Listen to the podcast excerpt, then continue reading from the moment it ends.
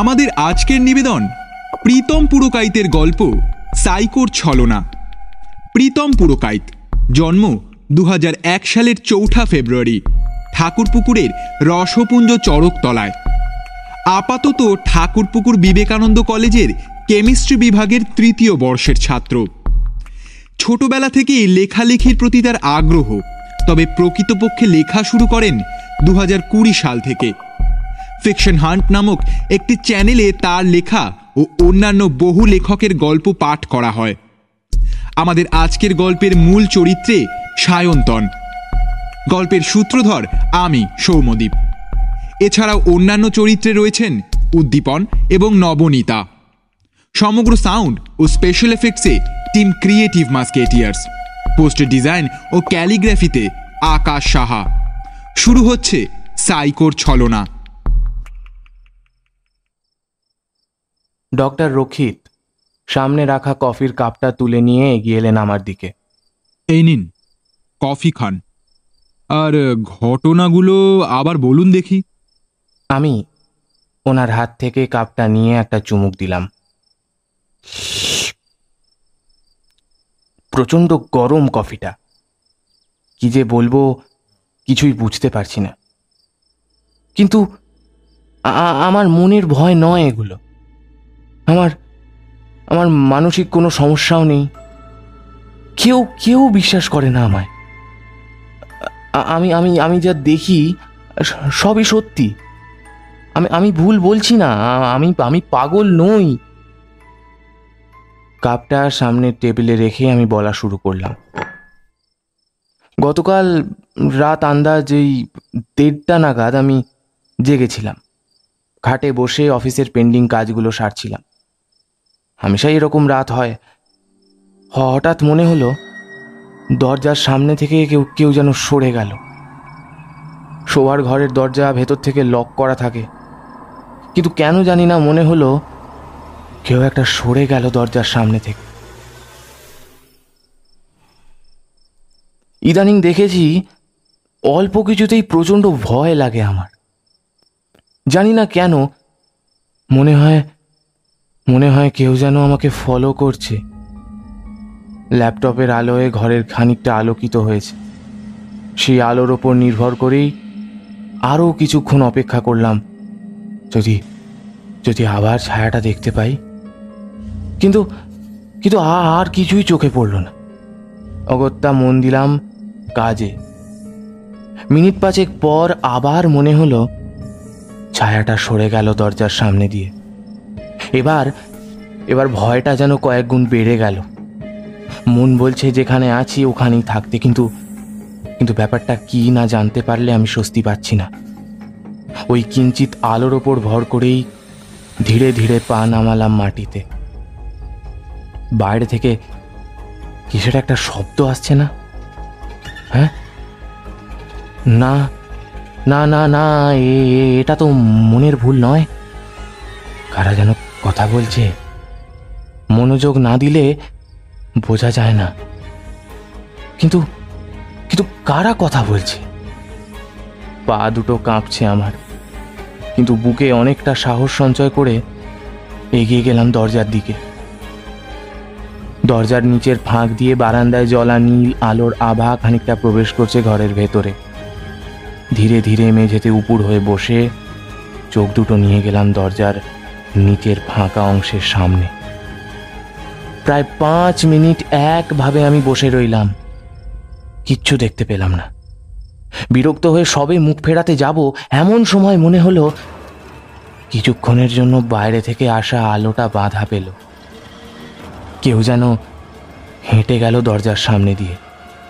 আমার শরীরটা ঠান্ডা হয়ে গেল। বুকে এতক্ষণে অজস্র বিন্দু বিন্দু ভয় সম্মিলিত হয়ে বিশাল আকার ধারণ করেছে। কিছুক্ষণ ওইভাবে নিস্তেজ অবস্থায় ঠাঁই হয়ে বসে রইলাম। মন বলছে, দরজাটা না খুলতে। কিন্তু এগুলো কি জানতে না পারলে আমার স্বস্তি হচ্ছে না। সোজা হয়ে দাঁড়ালাম। ধীরে ধীরে দরজার ছিটকিনিটা খুললাম। আমার আমা- আমা- আমার মাথার পেছন দিকটা কেমন যেন ঝিমঝিম করছে। ধীরে ধীরে দরজার পাল্লাটা সামনের দিকে টানলাম। দরজা খুলে গেল। না, বিন্দুমাত্র চিহ্ন নেই কারুর। কেউ নেই, তবু একটা অসম্ভব ভয়ে বুকটা কাঁপছে। সামনের নীল আলোটা স্পষ্ট। ঘর ছেড়ে কিছুটা এগিয়ে গেলাম বারান্দার ভেতরে। কিন্তু পায়ের নিচের দিকটা এরকম স্যাঁতস্যাঁতে লাগছে কেন? হ্যাঁ? জল জাতীয় কিছু একটা পড়ে আছে পায়ের নিচে, কিন্তু কিন্তু সেটা জলের থেকে ঘন। ধীরে ধীরে চোখ দুটো নিয়ে গেলাম পায়ের দিকে। সেদিকে চোখটা যেতেই আমার আমার সারা শরীর বেয়ে একটা ঠান্ডা ঢেউয়ের উথাল পাথাল শুরু হলো। বারান্দায় জলা নীল আলোর আভায় দেখলাম আমার পায়ের নিচের তরলটা লাল বর্ণের। হঠাৎ মনে হলো আমার সামনে দিয়ে কেউ তীব্র বেগে ছুটে গেল। একই ভয় আমার সারা শরীরটা কাঁপছে, তার উপর তার উপর এরকম আকস্মিকভাবে কারোর সামনে দিয়ে যাওয়া। আরও আরও কিছুটা ভয় দেশের দিকে ঠেলে দিল আমায়। এতক্ষণে আমার সারা শরীরের সমস্ত লোম খাড়া হয়ে গেছে। আমি ধীরে ধীরে চারিদিকটা একবার চোখ বুলিয়ে নিলাম। না না, কেউ নেই। আমি আমি কি এরকম একটা ভয়ের স্বপ্ন দেখছি? নিজেকে প্রশ্নটা করলাম। বুকের ভেতর থেকে কেউ যেন বলল, এটা স্বপ্ন নয়। আমি সামনের দিকে এগিয়ে চারপাশটা ভালো করে দেখে নিলাম। না, সব স্থির, কোনো কোনো পরিবর্তন নেই।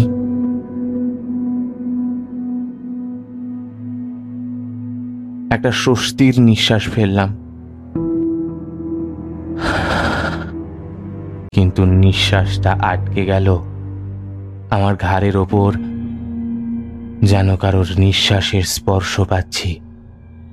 আমার শির দ্বারা বেয়ে সেই হিমশীতল নিঃশ্বাসই যেন বইতে শুরু করল। আমি আমি এক ঝটকায় পেছন ফিরলাম। না, কেউ নেই। আমি আমি আবার ঘরের দিকে এগিয়ে গেলাম। কেন জানি না প্রচণ্ড ঠান্ডা লাগছে এখন। যেন কোনো মর্গের ডেড বডি রাখার ঘরের ভেতর আমি এসেছি। পা দুটো পা দুটো থরথর করে কাঁপছে। টেবিলটা পার হয়ে ঘরের দরজার দিকে এগিয়ে যাচ্ছিলাম। ইদানিং ইদানিং কেন যে আমি সব কিছুতে এত ভয় পাচ্ছি? হ্যাঁ, কেন যে মনে মনে এত এত কিছু উদ্ভট ভাবছি? আমি আমি আমি বুঝতে পারছি না। বারান্দা দিয়ে বাইরের নিকশ কালো আকাশটা দেখা যাচ্ছে। আজ চাঁদটাও যেন ঢেকে গেছে কিছুর একটা আড়ালে। ঠান্ডাটা যেন এর মধ্যে কয়েক গুণ বেড়ে গেছে। কিন্তু পায়ের ওপরে গরম কিসের ছোঁয়া লাগছে? মনে হচ্ছে মনে হচ্ছে যেন আমার পা ছুঁয়ে বেরিয়ে গেল একটা খসখসে, শক্ত, গরম হাত। কিছুক্ষণ আগে আমার শিরদাঁড়া দিয়ে যে শীতল স্রোতটা বয়ে গেছিল, সেটা এবার যেন সারা শরীর জুড়ে বিচরণ করতে শুরু করল। আমার মনের ভেতরের ভয়টা প্রায় হাজার ভাগ বেড়ে গেল। না এতবার একটা মানুষের ভুল হতে পারে না। সত্যি কেউ আছে এখানে? আমাকে আমাকে কেউ দেখছে। আমাকে বাঁচতে দেবে না। ভয় পাইয়ে পাইয়ে মারবে আমায়। আমার সারা শরীর অসম্ভব রকম কাঁপতে শুরু করল। প্রচণ্ড ঠান্ডায় সে বারবার ধাক্কা দিচ্ছে আমার নিস্তেজ শরীরটাকে। আহ, আমার আমার পায়ের ওপর সেই খসখসে হাতের আঙুলগুলো যেন যেন আরও কিছুটা জায়গা দখল করেছে। আমার আমার পা দুটো ধরে যেন এক্ষুনি কেউ টানবে। আমার আমার আমার মৃত্যু আমার মৃত্যু আসন্ন। আমি আমি আমি আর আমি আর বাঁচব না। হঠাৎ কেবিনের দরজার সামনে এসে পৌঁছতে মনে হয় কেউ যেন আমার কেবিনের দরজার পেছন দিকটায় আলো আড়াল করে দাঁড়িয়ে আছে।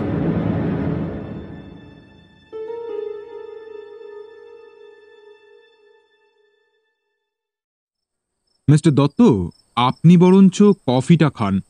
ঠান্ডা হয়ে যাবে তো ওটা। কফির কাপটা আমার দিকে এগিয়ে দিয়ে বললেন মিস্টার রক্ষিত। ওনার হাত থেকে কাপটা নিয়ে নিলাম। একটা চুমুক দিলাম। কফিটা বিভৎস গরম। জিভটা প্রায় পুড়ে গেল।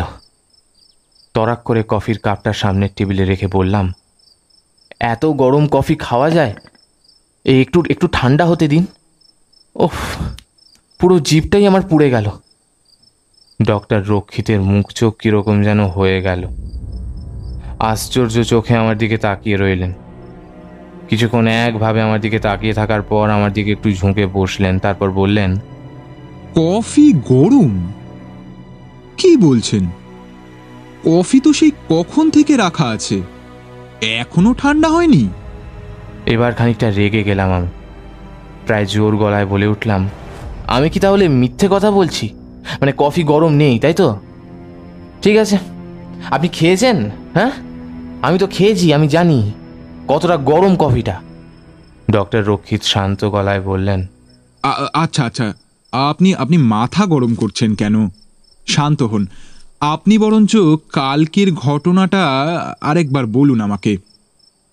চেয়ারের পেছন দিকে ভালোভাবে হেলান দিয়ে বসে আমি বলতে শুরু করলাম। আমি ধীরে ধীরে কেবিনের দরজাটা ঠেলে সরাই। কিন্তু কেউ ছিল না। ধীরে ধীরে আমি কেবিনে ঢুকি। আবার গিয়ে বসি চেয়ারে। পেন্ডিং কাজগুলোয় আবার মন দিই। মিনিট পাঁচেক পর প্রচণ্ড জল তেষ্টা পায়। তখন বাজে আন্দাজ এই সাড়ে বারোটা। আমি অফিসের করিডোরে চলে যাই। ওখানেই ওয়াটার ফিল্টার থাকে। ট্যাপটা খুলে জগটা তার নিচে ধরি। কিছুক্ষণ পর মনে হয় জলের আওয়াজের সাথে সাথে অন্য কিছুর একটা আওয়াজ আসছে। এটা কোনো কিছু শব্দ বা সুর। কানটা জলের ট্যাপের কাছে নিয়ে যাই কান পাততে বুঝতে পারি সত্যি একটা সুর বাজছে। মিহি হালকা সুর। খুব মন না দিলে বোঝা যায় না। কি মনে হতে ট্যাপটা বন্ধ করে দিই। সঙ্গে সঙ্গে সেই সুরটাও বন্ধ হয়ে যায়। মনের ভুল ভেবে কেবিনের দিকে মুখ ফিরিয়ে এগিয়ে যেতে থাকি। কিন্তু কি জানি মনে হতে আবার জলের ফিল্টারের কাছে ফিরে গিয়ে ট্যাপটা আবার খুলে দিই। আবার কান পাতি। কিন্তু কিন্তু এবার আর কোনো শব্দ আসে না। তাই এবার জলের ট্যাপটা বন্ধ করতে যাই। কিন্তু তখনই মনে হয় আবার যেন বাজতে শুরু করেছে সুরটা। কানটা আবার নিয়ে যাই ট্যাপের কাছে। হ্যাঁ এবার আরও পরিষ্কার। কিছুটা জোরে বাজছে সুরটা। এত রাতে কে সুর বাজাচ্ছিল বুঝতে পারলাম না। হঠাৎ মনে হলো একটা স্যাঁত স্যাঁতে ঠান্ডা হাত যেন আমার কান ছুঁয়ে বেরিয়ে গেল। আমার বুকের বাঁদিকটা চিনচিন করে উঠল। আমার শরীর ঠান্ডা হয়ে গেল। পাবের ওয়াশরুমের ভেতরে ঢুকে পড়ি আমি। আমার কথা শেষ হওয়ার আগেই ডক্টর রক্ষিত প্রায় ধমক দিয়ে উঠলেন। আপনি ইয়ার্কি পেয়েছেন? যা মন চাইছে তাই বলছেন। গত সাড়ে তিন ঘণ্টা ধরে আপনার আবোল তাবোল ভুলভাল কথাগুলো শুনছি আমি। আপনি কখনো পাবে আছেন, কখনো বাড়িতে আছেন, কখনো অফিসে আছেন। মানে আপনি কি মজা করছেন আমার সাথে? এটা ঠাট্টা হচ্ছে? তিন ঘণ্টা আগে দেওয়া কফিতে আপনি মোট পাঁচবার চুমুক দিলেন, আর পাঁচবারই আপনার গরম লাগল। ইয়ার কি পেয়েছেন? আপনার কিসের রোগ হ্যাঁ? আপনি ভূত দেখেছেন, মজা করছেন। ভাগ্যিস আপনার পরিবার আপনাকে আমার কাছে নিয়ে এসেছিল। আপনি তো মশাই মিনিটে মিনিটে সব একেবারে উল্টে দিচ্ছেন। কিছুক্ষণ চুপ থেকে অল্প কিছুটা দম নিয়ে আবার বলা শুরু করেন ডক্টর রক্ষিত। কুল রক্ষিত কুল। আমি একটু বেশি উত্তেজিত হয়ে গিয়েছিলাম। আপনি ব্যাপারটা বুঝুন মিস্টার দত্ত। আপনি এই নিয়ে সাড়ে তিন ঘন্টায় আমাকে ছটা আলাদা আলাদা জায়গায় নিজের ভূত দেখার ঘটনা বলেছেন। তাও আবার একই দিনে, প্রায় একই সময়ে। আপনি একটু ভালো করে ভেবে বলুন তো আবার, ঠিক কি ঘটেছিল? আমি কিছুক্ষণ চুপ থেকে আবার ধীরে ধীরে বলা শুরু করি। হাসপাতালের বারান্দায় বেরিয়ে আসতেই কীরকম একটা ভ্যাবসা গন্ধ নাকে আসে। প্রথমে ভেবেছিলাম, হাসপাতালে তো এরকম গন্ধ থাকেই। কিন্তু কিছুক্ষণ পর বুঝতে পারি, সেটা চিরাচরিত হাসপাতালের গন্ধ নয়। অনেকটা আলাদা, যেন পচে যাওয়া কোনো প্রাণীর মৃতদেহের গন্ধ। আমার কথা শেষ হওয়ার আগেই ডক্টর রক্ষিত আমাকে হাত নেড়ে থামিয়ে দিলেন। ছাড়ুন, আর বলতে হবে না। বুঝতে পেরেছি সব। চাপা চাপা গলায় আমি বললাম, কি কি কি কি বুঝতে পেরেছেন? পেন দিয়ে টেবিলে রাখা একটা প্যাডে কি সব আঁকি বুকি কাটছিলেন ডক্টর রক্ষিত? আমার কথা কানে যেতে বললেন, আপনি বাস্তবের থেকে কল্পনায় থাকতে বেশি পছন্দ করেন। আপনি আমাকে সাতটা আলাদা গল্প শোনালেন। প্রত্যেকটাতেই আপনি ভূত দেখেছিলেন মেনশন করেছেন। কিন্তু আপনার প্রত্যেকবারের গল্প একেবারে আলাদা অন্যটার থেকে। আপনাকে কিছুদিন অ্যাসাইলামে থাকতে হবে, নয়তো আপনি পুরোপুরি পাগল হয়ে যাবেন। যদিও এখনই অনেকে আপনাকে পাগল বলে, যাই হোক, বাদ দিন সেসব কথা। আপনি বরঞ্চ আমাদের অ্যাসাইলামে তাড়াতাড়ি ভর্তি হয়ে যান। আপনাকে এখানে না রেখে দূর থেকে চিকিৎসা করা একটু মুশকিল হয়ে যাবে। এখানে থাকলে অনেকটা সময় আপনাকে দিতে পারব। তাতে কিছু লাভ হবে আপনার। আর হয়তো ভয়টাও ধীরে ধীরে কাটিয়ে উঠতে পারবেন আপনি। কিন্তু কিন্তু ডক্টর আমি আমি আমি পাগল নই। আমি আমি কেন এখানে ভর্তি হব? কিছুটা হেসে ডক্টর রক্ষিত বললেন আমি জানি আপনি পাগল নন কিন্তু আপনার এই যে সাইকোলজিক্যাল প্রবলেমটা মানে এই যে সবসময় ভাবা যে আপনাকে কেউ মারতে চাইছে কেউ আপনাকে সারাক্ষণ চোখে চোখে রাখছে এগুলোর জন্যই আপনাকে থাকতে বলা। তাহলে আপনার চিকিৎসাটাও আরও ভালোভাবে করতে পারব আমরা। কফির কাপটা সামনে টি টেবিলে রেখে দিই আমি। তারপর বলি আচ্ছা তাহলে আমি আজ আসি। কাল তাহলে এসে ভর্তি হয়ে যাব। ডক্টর রক্ষিত কি যেন একটা ভাবছিলেন। তারপর আমার কথা কানে যেতেই ধর্মরিয়ে উঠে বলেন হুম হুম আপনি আসুন। আর পারলে আজ রাতটা কোনো আত্মীয়ের বাড়িতে থাকুন বা কাউকে সঙ্গে নিয়ে থাকুন। আবার যদি ওইসব কথা মাথায় আসে, তাই আগে থেকে প্রিকশন নিয়ে রাখা ভালো। চেয়ার ছেড়ে উঠে পড়লাম আমি। ডক্টর রক্ষিত এখনও যেন কি সব ভাবছেন। আমি বেরিয়ে এলাম ঘর থেকে। সেলের বাইরে বেরিয়ে আসলাম। মাথাটা প্রচণ্ড ব্যথা করছে এখন। একটা লোক দাঁড়িয়ে আছে সেলের একদম বাইরে। পাশে রনিত আছে। আমার দিকে একটু ঝুঁকে পড়ে রনিত বলল ডক্টর রক্ষিত ইনি একটি পত্রিকা থেকে এসছেন। পেশেন্টদের উপর একটা সার্ভে চালানোর জন্য। তার ডান দিকে একটু ভালো করে দেখলাম বছর পঁয়ত্রিশের একজন সুশ্রী রোগা মহিলা। অবাক দৃষ্টিতে তাকিয়ে রয়েছে আমার দিকে। চোখে মুখে অসংখ্য প্রশ্নের ছাপ। আমি তাকে উদ্দেশ্য করে বললাম "উম, হ্যাঁ বলুন আপনি কি জানতে চান? কিছুক্ষণ ইতস্তত হয়ে চুপ করে রইল মহিলাটি। তারপর একটু ঢোক গিলে বলল আপনি ডক্টর রক্ষিত? হ্যাঁ আমি ডক্টর রক্ষিত। তাহলে ভেতরে ঘরে যিনি বসে আছেন উনি কে? একটা দীর্ঘশ্বাস ফেলে বললাম উনি মিস্টার দত্ত দীপায়ন দত্ত আমার পেশেন্ট। সামনের মহিলার কপালে অসংখ্য ভাঁজের রেখা স্পষ্ট হল। তাহলে ভেতরে যেগুলো বলেছিলেন, উনি? মানে এসব কি হচ্ছে? আমার তো সব গুলিয়ে যাচ্ছে হ্যাঁ? কি হচ্ছে কি? তার কথা শেষ হওয়ার আগেই আমি বলে উঠলাম। উনি দীর্ঘ দু বছর ধরে এখানে আছেন। ওনার স্মৃতিশক্তিটা উনি হারিয়ে ফেলেছেন। এককালে জাঁদরেল বিখ্যাত থিয়েটার অভিনেতা ছিলেন, কিন্তু ধীরে ধীরে থিয়েটারের চাহিদা কমতে থাকায় আর প্রডিউসারদের পলিটিক্সে ওনাকে থিয়েটার জগৎ থেকে সরে আসতে হয়। কিন্তু ঢেঁকি যেমন স্বর্গে গিয়েও ধান ভাঙতে ভোলে না, উনিও সেরকম নিজের অভিনয় সত্তাকে কোনোদিন ছাড়তে পারেননি। এই আঘাত মেনে নিতে না পারায় সুইসাইড করারও চেষ্টা করেছিলেন, কিন্তু সাহসে কুলোতে পারেননি। ধীরে ধীরে মানসিক সমস্যা দেখা দেয়, সবাইকে নিজের সহ অভিনেতা ভাবতে শুরু করলেন। বাড়ির লোকেদেরকে আলাদা আলাদা চরিত্র অভিনয় করাতেন, আর নিজেও অভিনয় করতেন। সবাই তাই ওনার কথা মতো চরিত্রে ওনার বিপরীতে অভিনয় করত। কিন্তু কেউ যদি কোনোদিন এটা করতে নারাজ হতেন, তখন ওনার রাগ চরমে উঠত। আঘাত পর্যন্ত করতেন সেই ব্যক্তিকে। ওনার স্ত্রী একবার রাগের বশে প্রতিবাদ করায় উনি বঁটি দিয়ে কুপিয়ে খুন করেছিলেন তাকে। তারপর পুলিশ, কোর্ট, নানা ঝামেলা হয়। ওনারা সিদ্ধান্ত নেন ওনাকে এখানে রাখা হবে। গত দু বছর ধরে আমরা সব ডাক্তাররা কেউ না কেউ প্রতিদিন ওনার বিপরীতে অভিনয় করে আসছি। উনি ঠিক যেমনটা আমাদের বুঝিয়ে দেন, ঠিক তেমনটাই আমাদের করতে হয়। আজ ওনার ইচ্ছে ছিল আমার চরিত্রে অভিনয় করবেন উনি আর ওনার চরিত্রে আমি। লোকটার জন্য মাঝে মাঝে খুব কষ্ট হয়। এতটা সুন্দর অভিনয় করে যে সবই বাস্তব বলে মনে হয়। ভাগ্যের পরিহাস, মানুষকে কি থেকে যে কি বানিয়ে দেয়।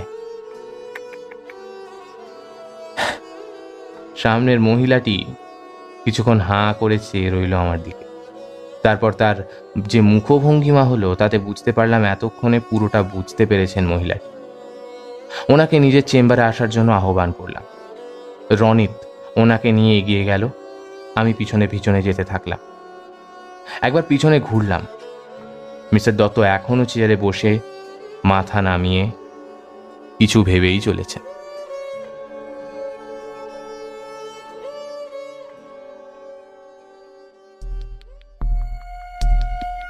শেষ হলো সাইকোর ছলনা। কমেন্টে জানান, কেমন লাগল আমাদের এই কাজ? লেখক প্রীতম পুরকাইতকে অসংখ্য ধন্যবাদ আমাদের পাশে থাকবার জন্য। খুব শীঘ্রই আমরা আপনাদের জন্য আরও একটি আকর্ষণীয় গল্প নিয়ে হাজির হব। ততক্ষণের জন্য শুভরাত্রি।